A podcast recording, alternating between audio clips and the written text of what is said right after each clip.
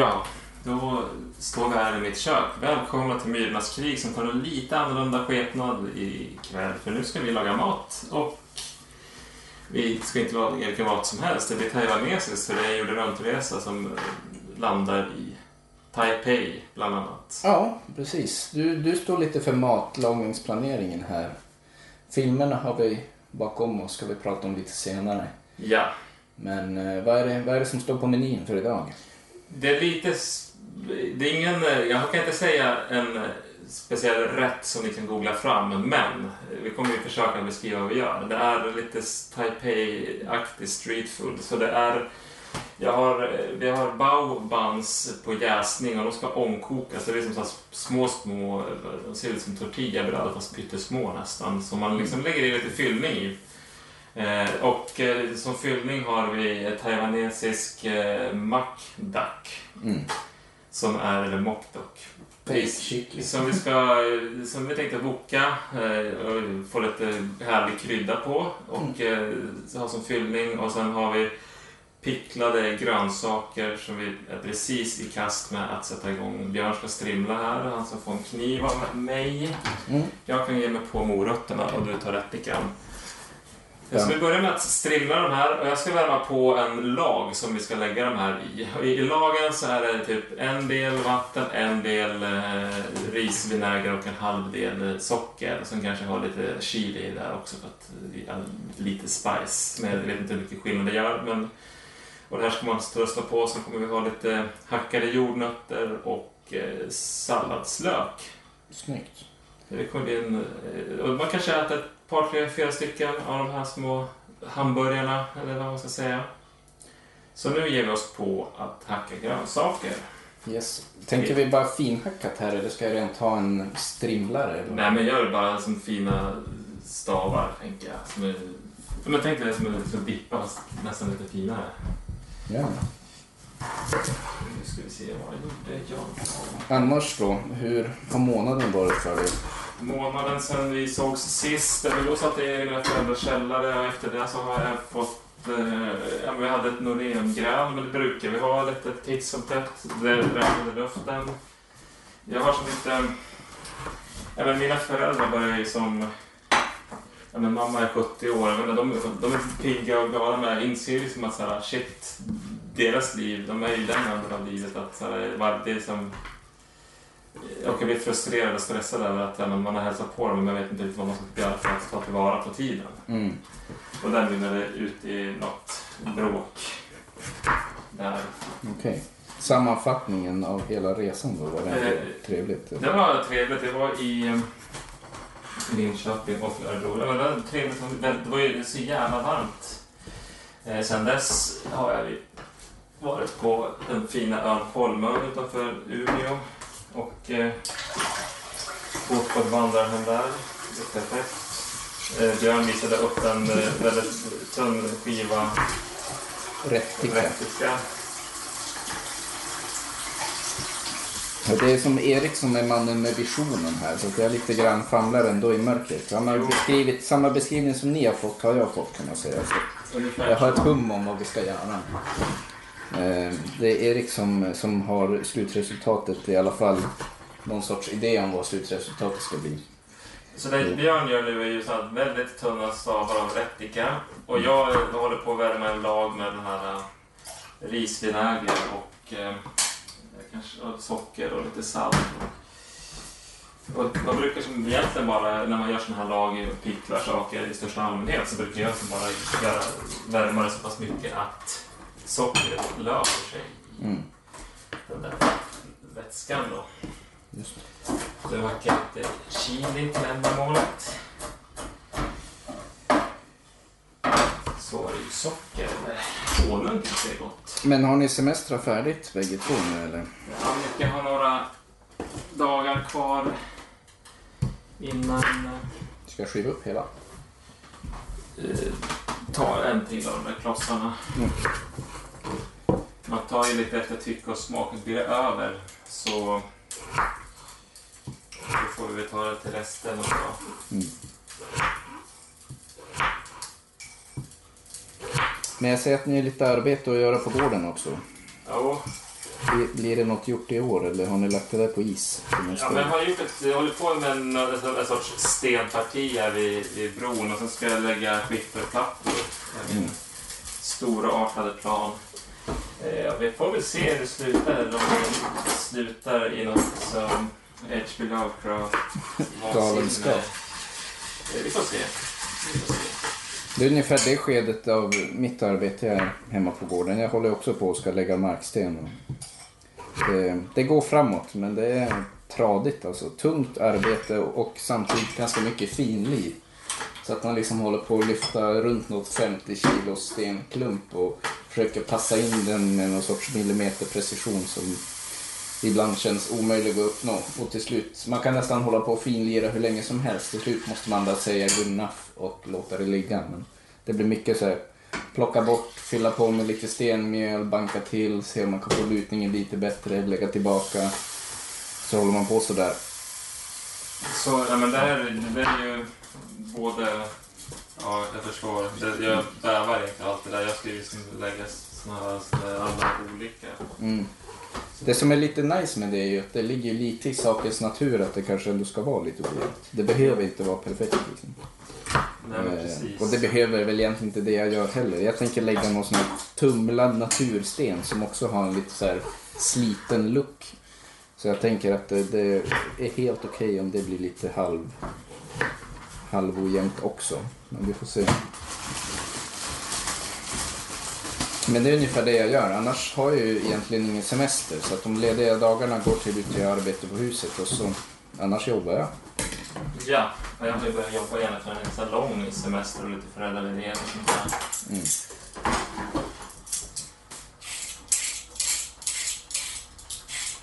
Tänker vi samma size ungefär på morotsstavarna eller? Jo, men de, någonting. Jag tänker så. Nu är, tror jag det räcker med den här moroten jag har här. Ja.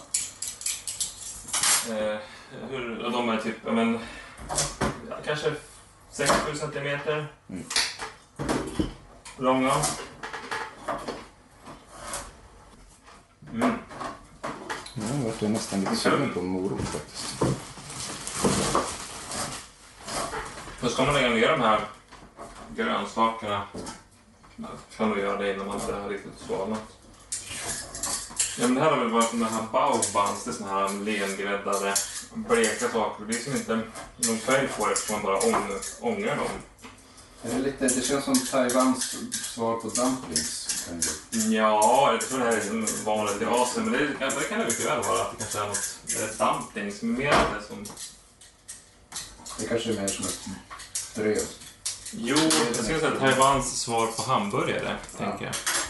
Det var så jag sa till min dotter att det blir som hamburgerbröd här. Hon var väldigt sugen på degen. Mm. Fair enough. Så, men då har vi gjort...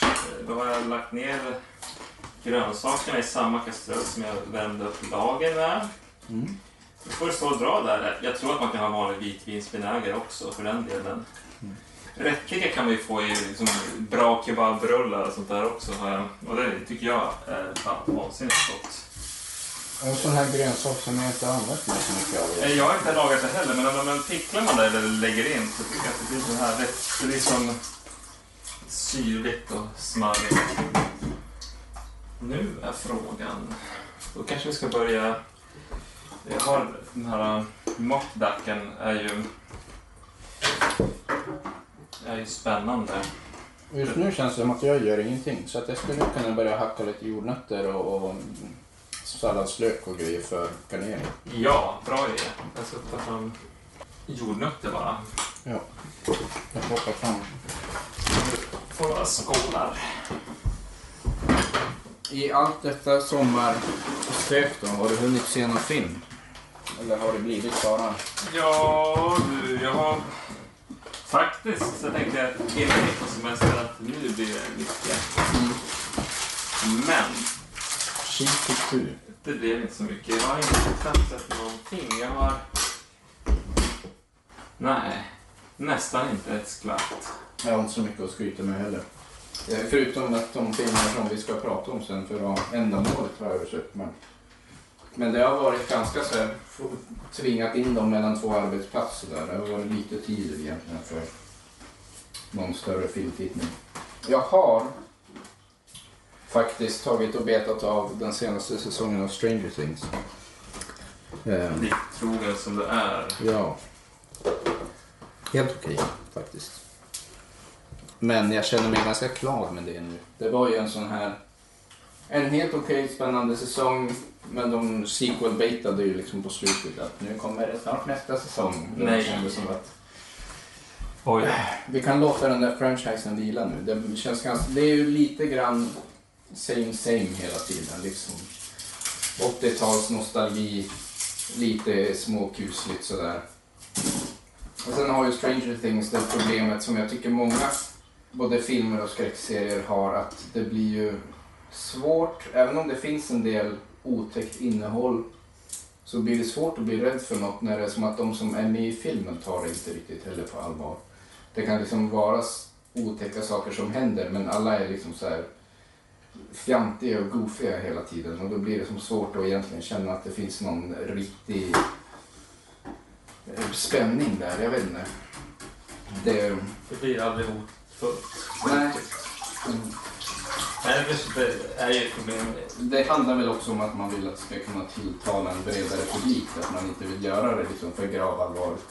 Men det blir liksom lite löjligt ibland när det ska komma den här ondskefulla soul-sucking demon from hell typ och alla är som bara goofar runt och skojas hela tiden. Det blir... It's a thing. Det är en flavor av horror. Det var väl lite grann liknande i det här som jag ändå hissade delvis, men vad hette den? Fear Street-serien. Liksom. Att den hade också en del otäckt innehåll men även där liksom präglades det tyckte jag lite grann av att ingen av de som spelar i filmen känns som att de är egentligen aldrig på riktigt rädda och då är det svårt att bli rädd själv också. Även om en del av det som händer är egentligen ganska otäcka saker. Så. Ja, men det var ju riktigt brutala dödsscener Ja, i Fear Street. ja. Ja, nu står jag och hackar upp lite chili och eh, vitlök som jag tänkte ha till eh, eh bokningen sen av den här eh, låtsasankan. Mm. Jag tänkte också ha en lite liten schalottenlök. Och sen så blir det, jag tänker att man får väl ta lite efter tycke och smak. Men eh, liksom ljus soja eh, och sesamolja är väl bra att ha. Så sån här japansk soja som är lite sötare, som inte är så kraftig. ja. Och det är också, när jag lagar wokar och håller på så blir det väldigt mycket hutt och butt och hit och dit. Så det är lite så här, jag kan inte ge några matskedar hit eller dit. Det går inte. Vi går på känsla. Ja, Det är som när man får recept från sin mormor. Eh, jag är någons mormor. Mm. Det, det brukar vara också. Ta, ta lagom av det och lagom av det så blir det bra. De, de har inte några receptböcker, det sitter i huvudet. Jo, det här är som, jag tror att när det kommer till sånt som ska smaka och kry, vara kryddat så är det ju ofta så att Mm. det får vara, vad- hur, hur sma, man måste smaka sig fram. Det finns ingen Det finns inga genvägar. Sådär, nu börjar det ånga här. Jag har satt igång ångningen för jag tror att Hur mycket vill man ha egentligen? När börjar det smaka skit? Och på salladslöken? Jag brukar nog hela skiten. Alltså, nu briljerar Allting som ser, allting ser, som ser inte visset ut. Ja, nej, men då kör vi på. Det gör allt. Nackdelen med det här receptet eller den här maträtten vi har, håller på att oss in i är att ehm, eh, vi, det tar så jäkla mycket tid att eh, planera. Det går liksom inte. Jag, har nu, jag satte degen för flera timmar sedan. Mm. Och sen så ska degen jäsa i en och en halv timme och sen så ska man kavla ut eller ska det jäsa en halvtimme. Nej, det så ska man dela upp den i små degämnen och så ska det jäsa en halvtimme och så kavlar man ut och så ska det jäsa i 45 minuter. Och sen så ska det liksom efter det så kan man grädda dem. Erik hade gjort mycket av arbetet redan innan jag kom hit. Eh, Annars ja. hade det varit svårt att få det här att gå i lås. Sen har vi Men så jag har förberett lite grann, så måste, så, vilket tillstår ett matlagningsprogram. Mm. Så nu, det jag ska göra nu, nu har jag kollat upp de här bröden och de har fått jäsa. Då är det som små, man ska försöka göra dem så cirkulära som möjligt typ en diameter på 10 cm. De är ganska små. Mm. Och sen så ska man liksom vika dem så att de blir som en, en tortilla, eller en tacobröd. Mm.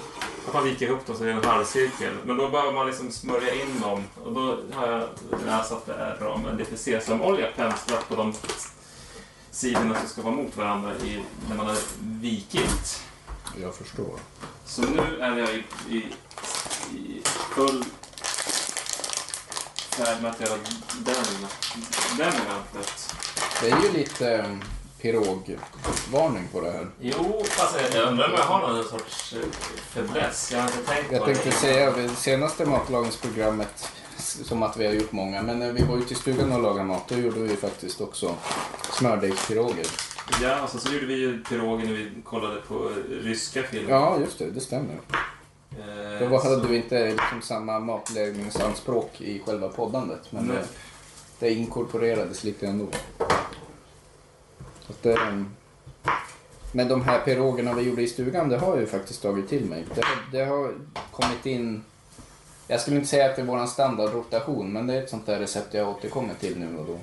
Ja, Och gjort igen. det kan jag, ja, men vi har gjort det ett par gånger här också Mm. faktiskt. Det är känns tacksamt. fest. Enkelt och faktiskt väldigt gott. Ja, och man har fetaost och så smördeg som man liksom bakar in det där i. En väldigt, ganska enkelt om man har köpt färdig smördeg. Mm. Så det är ju en eh, sån här eh, rekommenderad. Det var ju ett litet hemsökt avsnitt när vi spelade in det där. Så jag vet inte hur bra själva matlagningsdelen blev. Vi hade mycket problem med missljud och grejer. Så att, eh, vi, vi gjorde ju något sorts liknande upplägg då. Att vi lagade mat och poddade lite på samma gång. Men i, i klippningsbåset sen var det stora portioner av avsnittet som rök för att det var så mycket missljud att det gick inte riktigt att rädda. Ja, det var lite tråkigt. för Det var väldigt, väldigt roligt att göra det där avsnittet. Mm. Och det var inte bara för att vi drack whisky i aj, flödet. Utan det var framförallt att det var kul att spela in. Mm. Nej, men det var min dator som fick eh, spel där på vänster. Nåja. Nej, men... eh, har du har du sett någonting annat än eh, Stranger Things? Nej, egentligen inte. Det, utan det, Stranger Things är det jag presterat och så plus filmerna då för, för kvällen. De taiwanesiska Ja. filmerna. Jag har ju, det, jag, alltså jag har ju sett... eh, Jag vet inte, det är ju, är ju inte riktigt eh, Myrornas krig-material, men den här eh, serien och Only Murders in the Building eh, som går på Disney Plus med eh, Steve Martin och Martin Short Mm. som spelar några gubbar som bor i en New York, kom, vad är det, New York-byggnad och Mm. så är det någon som blir mördad och startar en true crime-podd. Och den är lite grann ungefär som för eh, sitcom och true crime som Scream var för eh, tonårsserier och skräck-slashers. Mm. Ja, ja tre, men det var väldigt trevligt och väldigt inte så otäckt. Så den, den, den behöver man inte... Jag ska...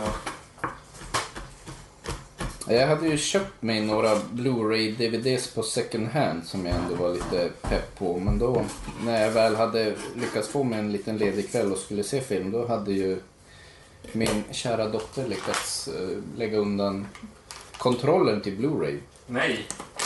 Och den eh, var spårlös. Vi har faktiskt återfunnit den nu men den var spårlöst försvunnen länge. Undrar om Anna hittade den till slut någonstans i tvättstugan. Men eh, det, då var det... Ja, jag blev lite handikappad där. Det går liksom inte att, att styra den bara från apparaten utan man är lite beroende av kontrollen för att kunna välja i menyer och sånt där.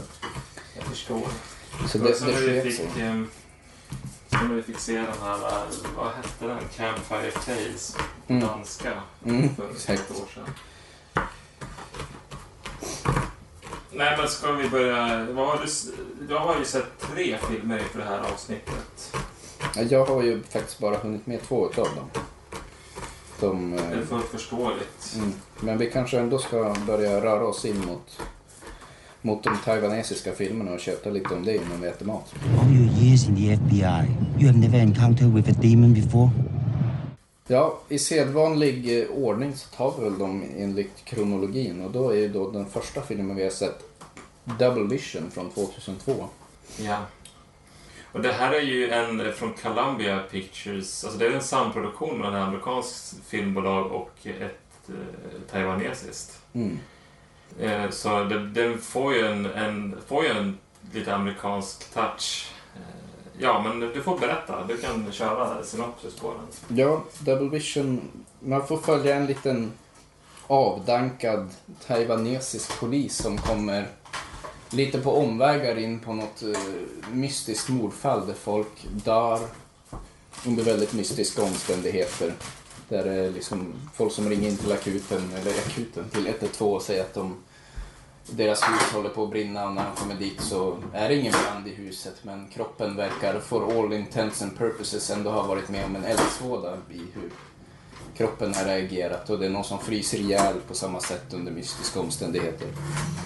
Så att den här, de kommer väl på så småningom att de verkar vara någon form av mystisk seriemördare på spåren. Eh, och då blir den här avdankade taiwanesiska polisen ihopparad med en eh, ja, mer eller mindre expert som de lånar in från FBI för att hjälpa dem att knäcka det här fallet. Ja, det är väl någon amerikan som stupar Mm. blir mördad också. Så vill de... Så det är väl lite mycket det som är filmen. Det är lite som en buddy cup-film där man får följa de här två när de håller på att försöka klura i hur de här mordfallen, till synes vitt skilda mordfallen egentligen hänger ihop och vad som ligger bakom allting. Ja, det är väl det, tror jag. Ja. Jag ska se om jag har lyckats vaska fram Double Vision. Shuang Tong är den taiwanesiska titeln då. Regisserad av Kuo Fu Chen. Och i huvudrollerna så har vi Leon Dai som spelar den avdankande taiwanesiska polisen och eh, David Morse är den amerikanska motsvarigheten. Och han är ju, känner jag igen, sen han är med i Dancer in the Dark. Han brukar ju ofta spela polis. Han Ja. har liksom ett, ett väldigt här, vanligt utseende. Han eh, känner nog de flesta igen. Det, det, namnet klickade inte för mig, men så fort jag såg han så... Han är ju med bland, jag kollade lite, han är ju med bland annat i Gröna milen också. Ja, just det. Han är någon fångvaktare där. Ja, Contact är med i. Och, ja, ändå ganska namnkunnig skådespelare. Varit med i ganska mycket storfilmer, men är väl sällan huvudroll utan är ofta någon form av biroll typ. Men eh, ja, om vi ska ta oss an det enligt någon sorts S-bar-princip. Ja. Där vi pratar om S då för skräckspänning, B för berättelse, A audiovisuellt och M för rekommendation. Så att eh, om vi börjar med S så kan man väl säga, om jag ska sammanfatta det kort och gott känns det som att den här filmen har ganska mycket av spänning och ganska lite av skräck egentligen. Den, den, ja, den, ja, precis, det håller jag absolut med om. Det är ju... Jag läste ju på lite om den här innan, det var väl en av dem jag föreslog som jag när jag läste på om det förstod lite att det här var en film som delvis bidrog till att väcka intresset för skräckfilm i Taiwan. Så därför, av den anledningen känns det intressant. Men om man ska liksom jämföra det med något så kanske en film som Seven eller något sånt kommer ganska nära till hands. Det är liksom en, ett spännande mordmysterium med viss, vissa skräckiga element men eh, i grund och botten är den mer av en liksom snuttriller. Eh, Ja, Den är jätte, jättemycket Seven tycker jag. ja. Eh, Både i, i skräck och spänning. Den här använder ju samma... Folk dör ju enligt, inte enligt de sju dödssynderna i den här filmen men det är väl liksom jag vet inte om det var sju eller fem eller liksom de olika nivåerna av det taoistiska helvetet eller något sånt där. Att de liksom, det är några rituella övertoner i hur folk dör i den här filmen som påminner ju ganska mycket om idén bakom Seven också. Ja, och hur de eh, ser ut lite grann, de som blir mördade. Alltså, det som presenteras kropparna och brottsplatserna. Mm. Absolut. Har du någon gång blivit skrämd av den här? Då? Nej, egentligen inte. Det är ju en, en ganska stor liksom, finalscen på slutet där poliserna gör en räd mot ett taoisttempel som eskalerar väldigt plötsligt på ett sätt som tog mig lite på sängen. När jag Mm. satt där lite halvtrött mot slutet av filmen. Jag hade inte förväntat mig ett sånt uh, slut på filmen. Det var ju riktigt brutalt. Ja, så det är väl möjligtvis det då. Annars egentligen var det inte så mycket. Men jag tyckte ändå att det liksom den, den höll mitt intresse mer eller mindre filmen igenom. I att den var spännande. Men... eh, Ja, Inte så otäckt. Det var något mordfall där liksom, ja men det här var lite... Och de var, liksom, vågade ju ändå visa det dödingar. finns ju en del otäckt våld eh, i filmen. Så om man tycker att Seven liksom kvalar in, då skulle jag nog säga att den här kvalar in absolut också. Men det, Seven är nog en ganska rättvis jämförelse när det kommer till liksom nivån av skräck och typ av film. Ben då? B, ja, men vi har ju en, som du sa, en tydlig... eh, Vad sa du? Body crap. Ja. Mycket Film kretsar ju kring de här två. David Morse, den amerikanska och den taiwanesiska polisen. Som, den taiwanesiska polisen är ju lite så här misstrodd i sin egen poliskår för han har tydligen hängt ut folk för korruption och grejer. Jo. Och mycket av de här taiwanesiska poliserna misstror ju också den här amerikanska agenten som ska komma in och liksom försöka göra jobbet åt dem som de ser liksom tar bort prestige från dem om han lyckas lösa fallet. Så att de är ju lite outcasts båda två i den här utredningen men finner väl varann lite grann i det I guess. Jo, för att de är ju liksom inte direkt vänner när de börjar. De åker, jag menar han, eh, taiwanesiska polisen ska hämta upp eh, honom på flygplatsen och de säger knappt ett ord och det är så jättestelt och eh, de, ja, men de går, trampar på varandras ömma tår hela tiden första, första biten. Sen så växer det ju fram en vänskap där mellan dem. Mm. Jag tyckte ju, alltså B är väl lite grann filmens styrka. Det är ju som sagt spännande thrillerberättelse. Jag tycker liksom hela den här buddy cop-grejen, det är ganska mysigt liksom. Det, jag, vet, jag, vet, jag har inte sett så många Beck-filmer, men det liksom kändes som någon sorts ja, men thriller-deckarmys liksom. Jag har aldrig varit något jättestort fan av så här svenska deckare, men liksom det här, det här är väl det i deckargenren som jag kan ändå förstå och relatera till. Att det, det är lite mysigt att följa de här eh, snutarna som försöker göra sitt jobb mot alla odds och hej och. Eh, och jag tyckte att deras relation funkade. Den liksom växte fram ganska organiskt. Det kändes inte forcerat. Så jag tycker de spelar båda ganska väl. Så jag får nog ändå säga att det- för mig är mycket av filmens styrka ligger liksom i B. Det, det är spännande att få följa den här berättelsen helt enkelt. Lite cheesy är det ju, men det hör väl som till. Liksom. Ja, men det är ju, de har vissa, men, man har, eh, våran taiwanesiska polis har sina relationsproblem och sen Mm. den här Morgan Freeman från USA kommer dit och ger honom lite sådana relationsråd och ditt och datt och blir lite grann den som, karaktären som Morgan Freeman är för Brad Pitt i Seven. Ja, exakt. De har lite sån dynamik sen. Det är inget eh, banbrytande, det kan man väl ändå inte säga. Men det kändes på något sätt ändå lite fräscht i en taiwanesisk setting. Hade det varit en till amerikansk mordthriller mm, som gjorde mer eller mindre exakt samma sak så hade det, jag kanske inte uppskattat det lika mycket. Liksom. Jag tycker ändå settingen här, miljön, skådespelarna adderar någonting som gör att det känns eh, trevligt. Jo, det, precis. Jag tyckte den var väldigt sådär... eh, Och att den hade lite av det här, eh, den taoistiska mytologin. Mm. Eh, Ja, jag tycker att det, den, den var välskriven. Ja då. Jag tycker att den, först var det så här, inledning så tänkte jag ju på de David Fincher. Första jag tänkte var ju Fight Club. Men sen när man tänker efter, ja men det här är ju Seven där jag har tagit eh, Mm. inspiration ifrån. Mm. Ehm, sen, eh, och den har ju också det här grönblåa filtret som jag ibland tycker är lite slitet. Men det jag vet inte om de tog bort sen eller om de liksom bara man inte tänkte på. För jag tyckte att det var väldigt snyggt fotat. Jag gillade så här färgpaletten och det känd, såg, ut- man såg att det var gjort på riktig film och de visste hur man ska behandla en filmrulle på ett bra sätt. Ja. Jag tycker det tekniskt var jävligt snyggt gjort. Jag skrev också det och skrev att liksom rent klippningen i filmen tyckte jag var... Det är ingen exceptionellt men kändes bara väldigt kompetent genomfört. Det är som att scenerna i filmen flyter ihop på ett väldigt sömlöst och naturligt sätt. Som gjorde det behagligt att titta på. Det är lite så här editing som man inte tänker så mycket på för att den är bra. Men liksom allting flyter ihop på ett naturligt och bra sätt. Eh, Det är mer sånt man tror jag uppmärksammar när det inte riktigt funkar. Men Ja.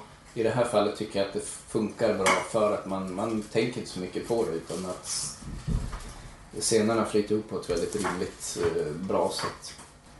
Ja, men det var trevligt att titta på. Musiken var väl som vanlig filmmusik. Jag stack inte ut men var heller inte dålig på något vis.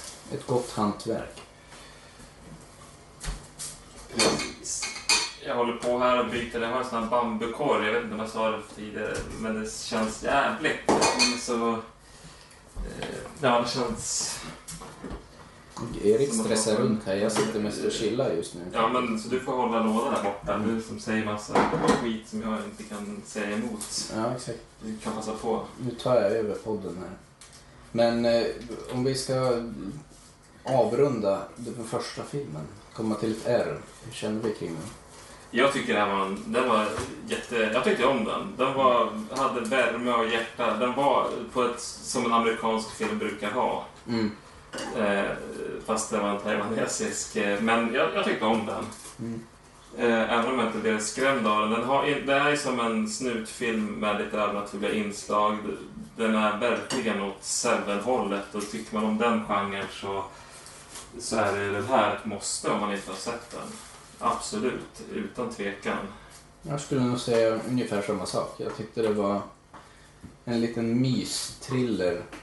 Och som sagt, inget banbrytande egentligen på något plan. Men det, det bara att det är en taiwanesisk film. Så att det är en helt annan miljö och andra skådespelare och så. Är som tillräckligt mycket för mig för att det ändå ska kännas lite fräscht. Även om det på många sätt är kanske en film man har sett förut i många avseenden. Jo, de använder den här kulturkrocken och det blir lite det där Så att jag tycker ändå... greppet.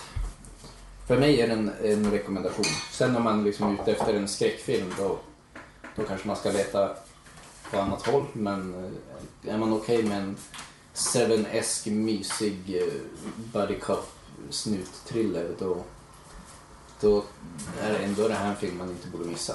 Helt enkelt.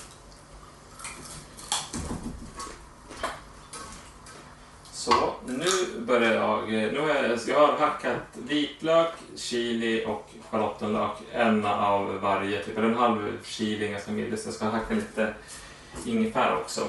Mm. Eh, sen så, när jag har gjort det här så kommer jag boka, boka den här fake-ankan. Mukdak. Ja, den andra filmen. Eh, Innan vi går in på den andra filmen, fick du någon... Nu när jag har ett matlagningsprogram här, Mm. noterade du någonting med mat? Jag tyckte de använde ju ändå mat i den här filmen. De gick ju och käkade någon sån här jättestark nudelgryta. Ja, jag var lite sugen på att veta om det var något liksom specifikt taiwanesiskt, om det var bara en allmän... Ja, men det finns nog, jag vill någon nudlar, liksom. men det blir som lika specifikt som köttbullar kanske. Ja. Jag är, ju, jag är ju en, tycker jag om nudlar. Jag är ju en stor fö-nörd. Eh, Då min morsa brukar laga fö ganska ofta. Det, det tycker jag är gott. Men det är ju som den vietnamesiska varianten av det. Sen kanske för en lekman skillnaden mellan många av de här är kanske ganska marginell egentligen. Men jag vet inte. Förutom fö så är liksom de andra nudelsorterna jag provat är som ganska så här känns ganska försvenskade och kanske inte så... När man köper såna här ramen-paket. och sånt. Ja men typ. Och så har man släppt i lite grönsaker som känns som att det är lite asiatisk film på. Eh. Men det såg nice ut. Sen åt de ju något i någon av slutscenerna där också men jag kommer faktiskt inte riktigt ihåg. Det var när de bjöd hem den här amerikanska snuten från något hemlagat. Men... Maten låg inte lika mycket i fokus i den scenen. Som i mitt I den första scenen var det med. Då var, gjorde de ju lite sån här kulturkrockgrej också. Att han tyckte han var från Texas så han tål stark mat. Men sen Så vart det ju jättestarkt. fick han stryk av den taiwanesiska nudelsoppan ändå.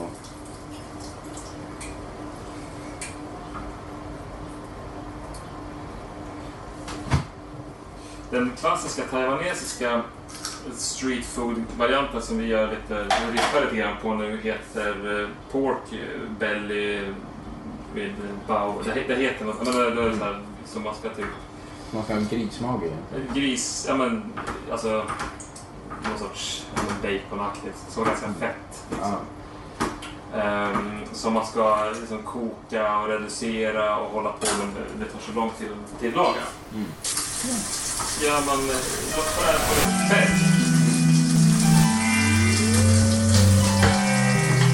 Och eh, det här känns verkligen som kyckling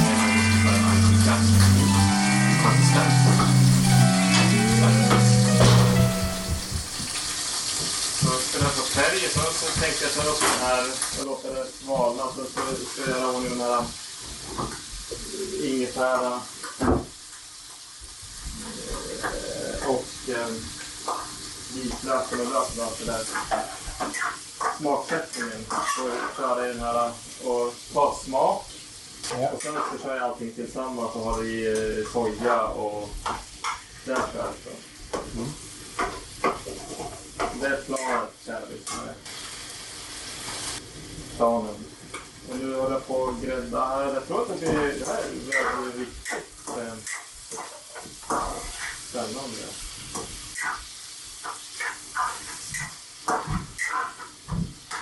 Ja. Jag vet inte om vi ska köta vidare om nästa film eller om bok- bokljuden kommer dominera hela... Men vi kanske tar eh, och pratar om nästa film när vi har eh, käkat. Det kan vi göra. Det kan få bli efterrätt. Bokar vi på lite här? För, eh, Sen kan man, sen är det kan, man ska ha lite färsk koriander, det har vi inte kruka här utanför blad, så också har vi garneringen för att få lite extra asiatisk färsk. Mm. Men eh, som sagt, jag fräser eh, köttet inom citationstecken så att det får en härlig färg och konsistens. Mm. Och det blir lite varmt. Och sen så kör vi kryddorna ensamt. Och så tar toppar upp lite grann. Sen blandar man allt och har sojan i. Och det steker i rapsolja och sesamolja så att det blir lite blandat smak här. Och då var det den här eh, stjärnadisen. Det fanns en. Star Anise. Anise. Känns, du som har kanske läst på lite då, känns det som att finns det någonting som utverkar taiwanesisk smak i förhållande till andra asiatiska kök? Alltså, jag tror det som har format taiwanesisk mat är, ja, men det, det ligger i havet. Mm. Eh, och sen så har det liksom varit koloniserat av kineser och av japaner och sånt där. För det är liksom, de använder samma ris som japanerna, för att japanerna tog ett sånt ris innan hade de långkornigt ris. Nu är det mer sushi-aktigt ris. Det, är liksom, det är sådana grejer.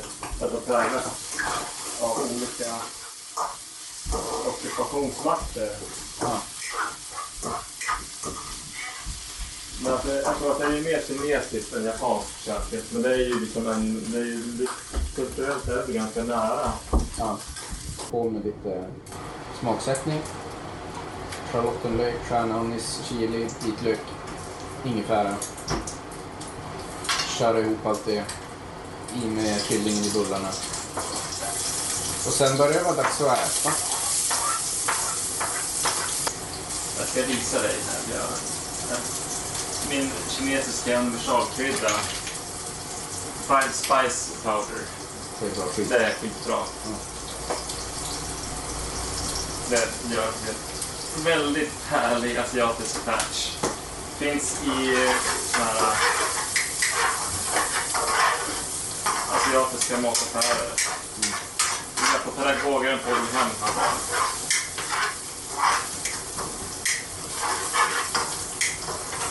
Sådär.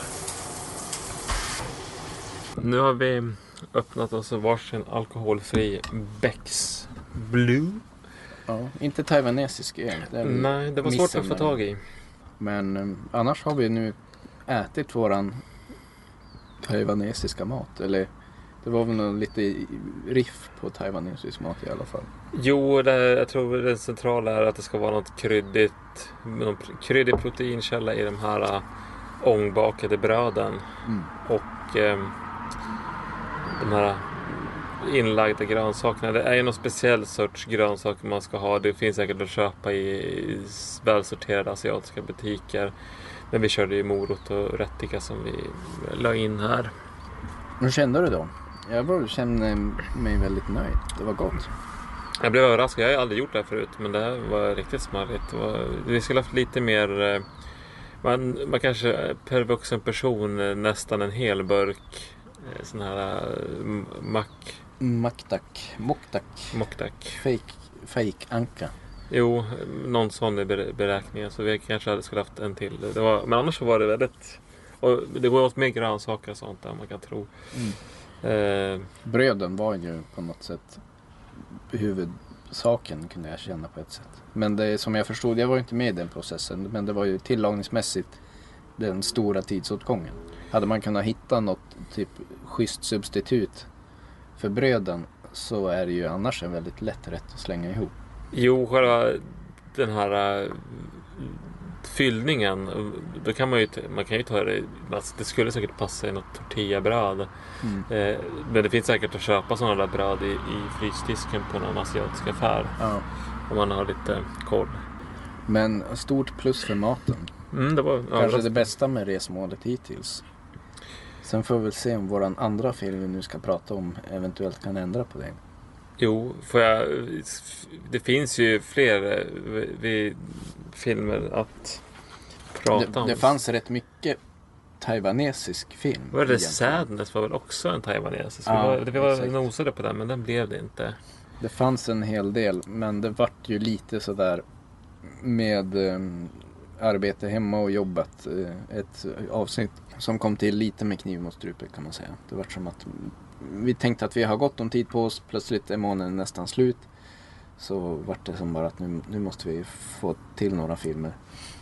Men jag är nöjd med maten och jag är väldigt nöjd att vi lyckades få det inspelat. Jag hoppas att det är lyssningsbart.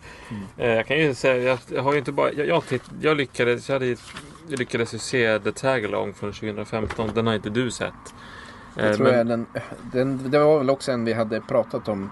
För det tror jag var en av de mest monetärt lyckade skräckfilmerna i Taiwan. När jag försökte lite snabbt läsa på om Ja. och göra något sorts urval. Då kom Tagalong upp som en av de filmerna i Taiwan som har spelat in mest pengar i alla fall. Jo, det, Sen om det översätter till en bra film. Det får du svara på för jag har inte sett den. men den, är- det är väl som, en, eh, som skräckmässigt. Menar, vad, jag kan ta, jag, jag kör en mini-S bara på Tagalong eller mini-S bara. Jag kör en Mm. en genomgång. Och så, det handlar ju liksom om...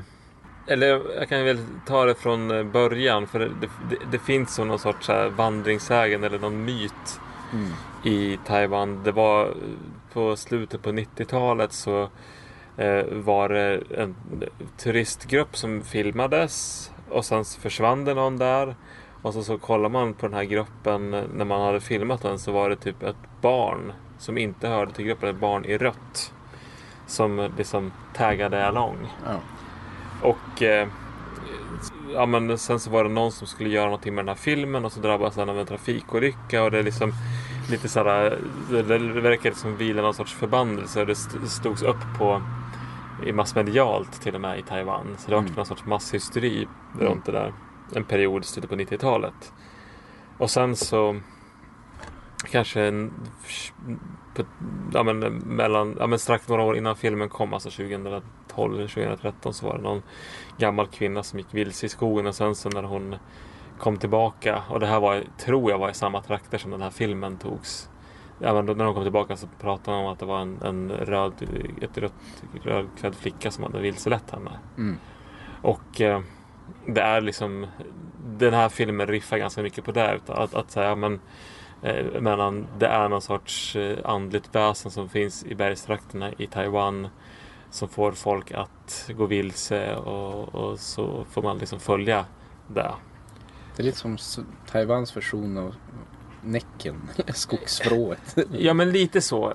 Fast det finns liksom en så här, det finns Det ändå semiverklig förebild. Ja men det finns autentisk film vad jag förstår som, som det här bygger på. Men sen så är det väl liksom ganska långt ifrån den där filmen och den skrönan till ja, det, ja, man har spörat vidare ganska mycket på den här. Baserat på verkliga händelser i ordets rättaste bemärkelse, kanske. Mm.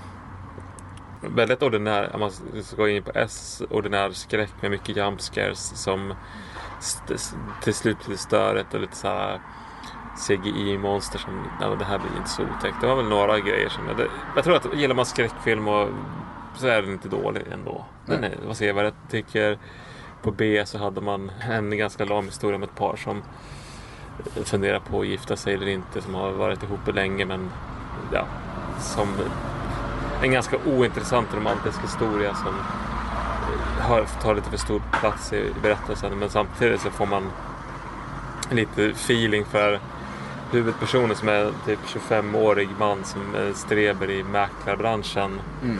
Eh, har ändå liksom, han bor hos sin mormor eller farmor eh, för att hans föräldrar verkar inte finnas men att det är liksom i det här grannskapet så är man den som är portvakt eller grindvakt är farbror någonting och, och man refererar till farmor som farmor och Ja. Det är tant dit och tant hit och det är liksom alla verkar som det verkar vara så liksom över generationsklyftorna väldigt så här en, en gemenskap som är ganska gemytlig och för mig lite ovan så det Mm. var, gav en liten kulturell prägel Mm. men med det här sagt som skräck ja men ganska skåpmatsskräck så det tyckte jag var ett minus men som film ja men okej ändå men den hade som med skräcken, skräck, den här hotets beskaffenhet gjorde att det blev jäkligt förvirrande ibland och lite gjorde att det var lite svårt att liksom få till berättelsen. Ja. Men ja, jag tyckte den var okej. Jag såg den på, på Youtube när den finns upplagd. Det låter inte som något jag kommer slänga mig över. Men kanske inte ska dissa helt heller. Finns den på Youtube kan ni ju gå och klämma in på paddan när man ligger och ska natta Greta liksom. I brist på annat. Ja, ja, men absolut. Den har fått någon uppföljare också som bygger vidare på det där. Ja. Men det är inte den filmen vi huvudsakligen ska snacka om nu. För vi har en film kvar som vi har i det ordinarie programmet. Det där var ju bara en film som jag såg för att jag råkade få lite tid. Ja, det, den andra filmen då, eller eh, för kvällen, som vi båda har sett och tänkte snacka lite om, det är ju Incantation från 2022. Som var väl lite så här när vi pratade om att lägga upp avsnittet att det kändes som okej med Double Vision Incantation att då fick vi någonting, something old, something new. Incantation har ju haft premiär bara för någon eller några veckor sedan tror jag. Ja, den håller på att tröska på eh, Netflix nu. Ja, precis. Och det är alltså Kevin Coe heter han som har regisserat den. Säger mig inte så mycket. Eh, det var egentligen inte någon skådespelare jag kände igen heller. Taiwanesiska skådespelare. Eh, men eh, filmen i alla fall handlar om en tjej eller dam, ung kvinna, ensamstående förälder som man förstår väl från början att det har varit liksom någon typ av problematik med där hon har förlorat vårdnaden av sitt barn. Men har tydligen nu liksom skärpt till sig och ska få tillbaka vårdnaden om sitt barn. Men i samband med att hon får tillbaka vårdnaden över barnet så kommer ändå gamla synder och visa sitt fula huvud igen. Hon förföljs av någon typ av förbannelse kanske man kan säga. Som eh, börjar också påverka barnet. Och man får följa liksom hennes desperata kamp för att försöka lista ut vad, vad den här egentliga förbannelsen går ut på och vad hon behöver göra för att bli, bli kvitt den för att kunna skydda sitt barn som hon märker också börjar by proxy påverkas av den här förbannelsen. Är det en okej beskrivning? Jo, det sa du att det är en found footage-film. Ja, just det. Det sa jag inte, men det är det. Man kan fråga sig varför, men vi kommer väl kanske dit i våran S-bar genomgång. Ja. Det, det här är ju en lite grann en film också som känns, ja, men för att den går på Netflix och ändå liksom har fått lite hype runt sig så kändes det som rimligt att vi tar upp den. Mm. Och det kanske var den som gjorde att det blev ett Taiwan, Taiwan-avsnitt idag. Alltså den plus att det var liksom inte så svårt att hitta filmer. Ja, Så ja, men S då? S, den... eh, Det kör ju hårt ganska direkt. Det är liksom en, det är ingen slow burn. Den går på ganska direkt med skräcken. Allting tycker jag känns ganska oinspirerat. Det finns mycket olika typer av skrämselscener i den här filmen. Mycket bygger på jumpscares av olika slag i och för sig. Men allting känns väldigt bekant. Det är som att de har, man får se liksom ett potpurri av så här greatest hits av scares som man har sett i andra filmer tidigare. Och det finns väldigt lite av röd tråd tycker jag mellan scaresen. Det är väldigt, alltså hur den här förbannelsen eller andeväsenet eller vad det nu är som förföljer henne uttrycker sig. Det finns som inte riktigt någon röd tråd i det utan det, det känns som att de bara tänker ut att det här vore en cool scare och så har de konstruerat en scen runt att det ska vara den här scaren och sen ska det vara en annan typ av scare. Jo, Men det, det hänger liksom inte ihop så bra. Nej men jag, jag beskrev det som i mina anteckningar som att den, så här, den här entiteten som är hotet har som ett, så här, ett, ett för tittaren helt okänt regelverk. Så det kan Ja. hända precis vad som helst. Mm. eh, Beroende på vad filmskaparen känner för. Mm. Den vill, hur den vill skrämmas. Det, det blir ganska rörigt Ja. i hur den skräms. Och jag tycker att mycket av skrämselscenen också saknar lite build-up. Så att det blir som att, bara okej där. Där hoppar det fram någon och sa bu igen. Men man, det är aldrig den här känslan av att jag riktigt sitter på nålar. Utan man rycker till. Det kommer några jumpscares ibland. Men de hade kunnat marinera en lite mer kring en del av de här mer intensiva scenerna. Nu är det så. den hade liksom mått bra tror jag av, av lite mindre scares egentligen. Och bygga upp lite bättre omkring de scares de använder.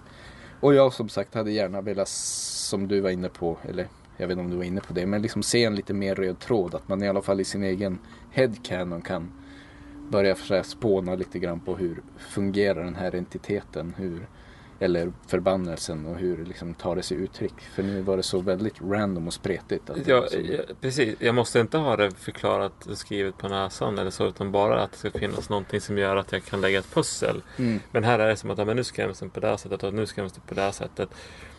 Eh, Det här eh, demonen eller vad det är för Ja. någonting. Sen med det sagt så tycker jag det var ju som Det finns ju en kult i den här filmen som är ganska creepy som jag tycker, men där är det en det var ju en ganska intressant idé som, de, Mm. exe- som, som de ändå genomför på ett intressant sätt emellanåt. Men det känns som att den hela tiden nästan lyckas men inte helt och hållet. Ja.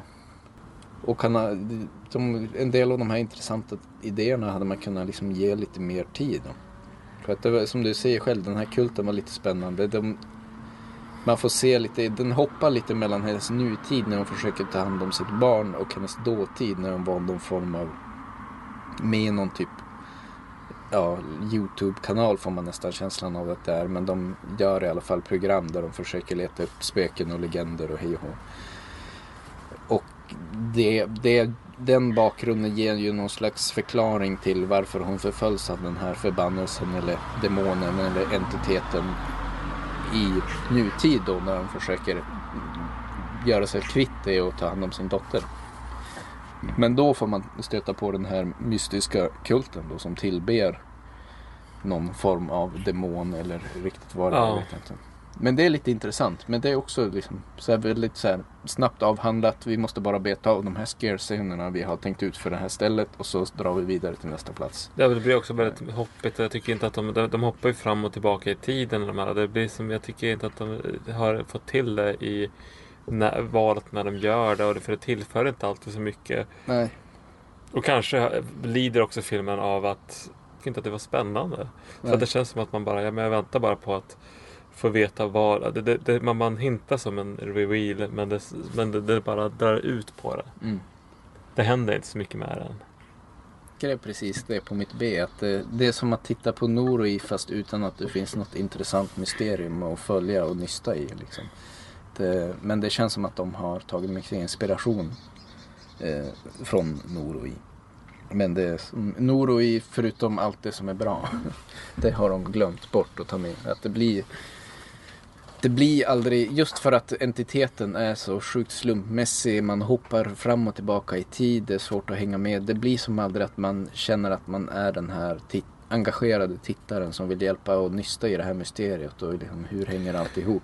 Utan det blir som att man väntar på att få, få det förklarat. För att det, men, men det liksom finns, man, man, man får som aldrig några pusselbitar att lägga. Om, ja, om vi nu ska jämföra med Noroi. Mm. Så, så är den, han, den handlar, det är ju en footage som handlar om en, en, en dokumentärfilmare som löser något mysterium med någon demonisk entitet eller vad sjuttsingen det är. Och där är det verkligen så att vi får följa ett, så här utfors, eller ett undersökande reportage. Ja. Och det, det, det är jättemycket konstiga saker på vägen så finns det massa eh, otäckheter som det passar in i berättelsen och det kommer förbi. Ibland är det bara i förbifarten, ibland så blir det som en poäng med det. Men allting hänger ihop och leder lite grann åt samma håll. Fast det kan som i första anblicken kännas spretigt så Ja. känns det som att det ändå liksom finns en tydlig framåtrörelse i den filmen eh, som det leder mot ett mysterium som håller på att nystas upp. Jo, man får mycket liksom aha-upplevelser längs vägen. För att det, det, här får man ju inga aha-upplevelser. Allt är liksom bara axelryckningar. Jaha, jag antar att det var så det var. Liksom. Men i Noroi, är det just för att allting känns som att det hänger ihop och man har plockat upp små cues om vad som komma skall tidigare så det liksom vävs ihop på ett väldigt smidigt sätt. Vilket det inte gör här. Det är som att allt mysterium nystande kött liksom bakom den här demonen i Noroi som man får ta del av som tittare och gör att man blir engagerad. Det har man tagit bort här för att istället fokusera kanske på mamman och relationen med hennes dotter. Men som jag samtidigt har svårt att känna så mycket för också. För att man får inte riktigt någon backstory till varken dottern eller mamman utan man bara slängs in i deras situation. Men egentligen lyckas de aldrig riktigt, i alla fall inte för mig med att jag, jag, jag som tittare bryr mig inte så mycket om hur det ska gå för dem. Nej, och så kastar de in den här föreståndaren för barnhemmet som dottern har eh, bott på. Som att han är helt plötsligt jätteengagerad. Mm. Och, så, och, och så får man snabbt veta ja, hans motiv beror på det här. Men det, finns, liksom- det, det får inte liksom komma fram. Det finns inget det, organiskt sätt att visa på utan de bara berättar att Ja, han bara berättar vad hans motivering är och varför han plötsligt verkar väldigt engagerad. Men det, ja, det, det den har då istället för ett spännande mysterium att nysta i så har de fokus då kring mamman och hennes dotter. Som jag vet inte, i rätt regissörs händer liksom hade väl kanske kunnat funka. Det är ju ett, det är ett starkt motiv när det handlar om liksom en mamma som slåss för sin dotters överlevnad. Det, jag har väl Alien 2 om inte annat visat att man kan liksom bygga, jamma på det och få det att bli väldigt bra. Men, men det, jag vet inte, jag lyckas aldrig. Även om jag egentligen inte tycker varken mamman eller dottern som skådespelare, de gör liksom ett okej prestation. Särskilt dottern för att vara en barnskådespelare tycker jag hon var ganska bra. Men I don't know, man får inte riktigt någon riktig bakgrund till dem som gör. Jag får aldrig någon liksom förklaring varför jag ska bry mig om just de här två. Men det är de vi får följa. Mm. Men det blir, det blir lite tröttsamt. Och det sker ju då på bekostnad av att mycket av tiden tas upp av när de håller på och snackar med varann och på olika sätt. Hon försöker skapa liksom en normal eh, vardag för hennes dotter och man får följa det och de ska fara ut på någon utflykt och flyga drake och hej och hå. Men det sker ju då på bekostnad av att den tiden hade man i en film som Noroi som är lite mer smalare och fokuserad kunna fokusera på det faktiska mysteriet liksom kring den här förbannelsen. Vad beror det på? Hur kommer det sig? Hur hänger allt ihop? Det skippar man liksom här.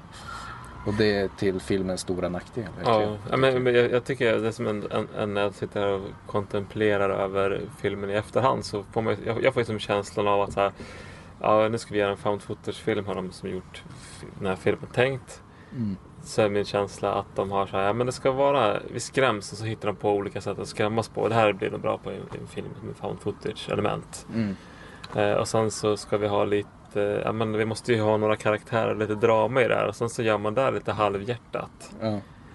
Och sen så, ja men Norway, hur lyckades de? Och sen så har man lite stänk därifrån också. Men man har liksom det känns som att man inte har liksom, men hur ska det här koka ihop till en, en, en film? Nej. Utan det blir som, det blir som olika fil, här, olika filmer som inte ska vara i samma film. Ja. Olika berättelser som inte smälter ihop alls. Det- Det är riktigt dåligt egentligen. Jag tycker det här är filmens kanske största problem. Liksom jag bryr mig inte om den här mamma-dottern historien och den tar upp allt syre i filmen i stort sett. Och då, det gör ju liksom att hela den lilla förklaring de försöker liksom skapa kring det större mysteriet om den här förbannelsen och vart den kommer ifrån. Det blir väldigt så här hött och bött och man hoppar fram och tillbaka så man fattar aldrig riktigt hur någonting hänger ihop. Nej. Eh, Så att, ja. Ingen vidare. Ja. Det audiovisuella. Ja, men jag tycker att found footage brukar man ju kunna ha ganska mycket överseende med för att det liksom det ska kännas autentiskt och det blir mer realistiskt om en videokamera ser lika dålig ut som en videokamera när det filmar. Liksom. Mm. Men här blir jag störde mig flera gånger på att det finns De filmar från en vinkel sen så är det som att det helt plötsligt dyker upp en annan found footage-kamera som ingen håller i. Att det, Ja. det, det, det är verkligen att de, det känns som att de verkligen fuskar flera gånger. Jo, det var, det var en sån här... eh, Känns, där det känns som verkligen att found footage här är bara en gimmick. Och det fanns egentligen inte något vettigt skäl till varför den här skulle vara found footage. Den motivering man ger i filmen är att hon försöker göra någon typ av videodagbok för sin dotter. Som hon ska kunna ha så att hon kan liksom förklara för sin dotter vem hon var. Då hon kanske har någon föraning om att hon kommer inte alltid finnas i hennes dotters liv så ska hon ha den här videodagboken och kunna eh, ge till sin dotter så att hon har någon sorts minne av sin mamma. Det är väl ungefär förklaring man får till varför det här är found footage. Liksom. Rättfärdigat till varför hon springer runt och håller in kamera hela tiden.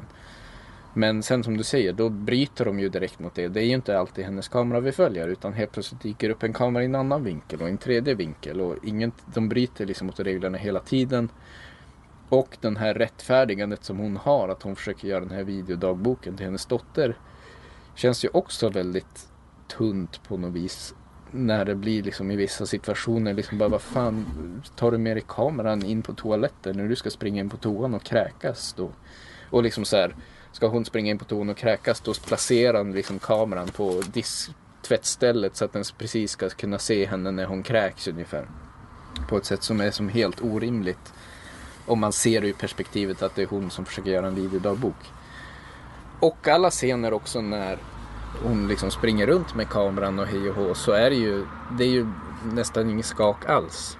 Och det, vi pratade ju om det i förra avsnittet med den här The Bay att det var inte så jättemycket skakiga scener i den filmen heller med en del av de filmerna men då har man i alla fall gett den här förklaringen att det är en professionell kameraman som håller i kameran. Och då kan man lite mer köpa att okej det är lite bättre tagna bilder. Men det här är ju bara en morsa som har köpt en Nikon-kamera liksom och springer runt i sin lägenhet och ändå är det liksom väldigt bra bildkvalitet för att vara found footage. Så att det är som I don't know. Det, det känns verkligen som ett exempel på found footage done wrong. Och egentligen kan jag många gånger ställa mig frågan varför. Varför behövde det vara found footage? Det är som att de bara har lagt in det som en gimmick.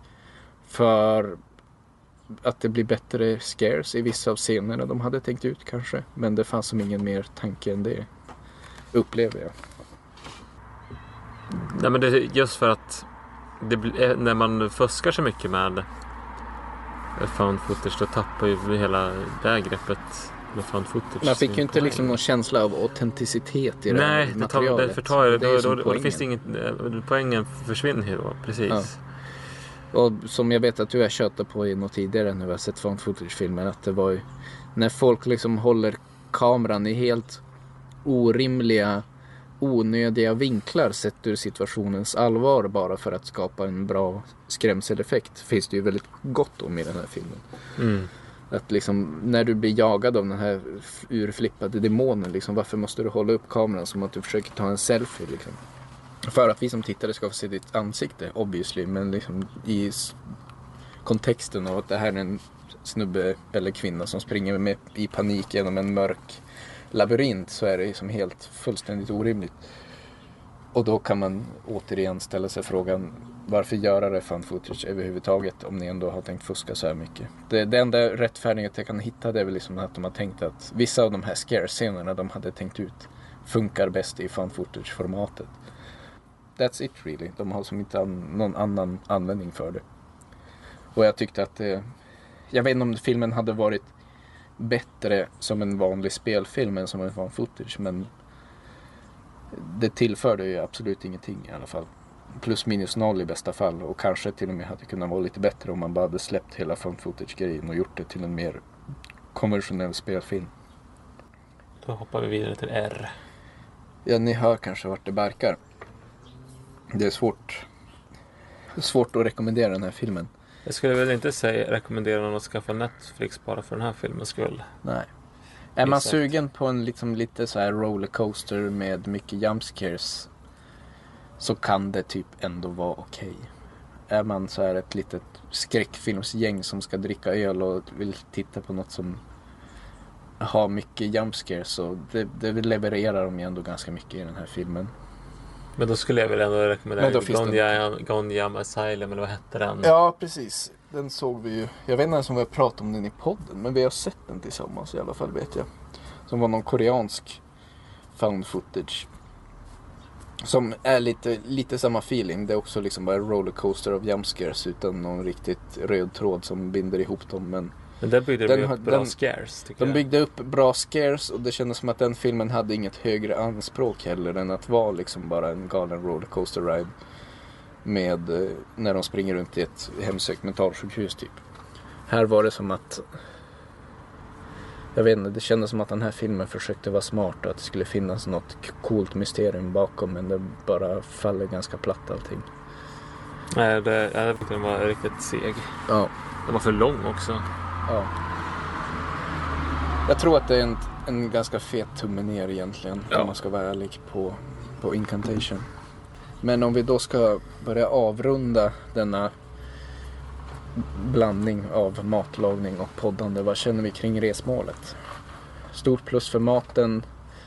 Mm, jag känner väl kring filmerna. Det kanske inte är det bästa urvalet men Double Vision var nice och det, när vi var, gjorde urvalet så var det ju ett tiotal filmer jag tyckte jag såg som bara, men det där skulle man ändå kunna tänka sig att se. Så att jag känner att jag ska försöka återkomma till Taiwan. Ja, Taiwan är nog ett bra ställe för Mm. skräck men vi fick ett bottennapp men ändå en, sen en OK i Double Vision som sagt.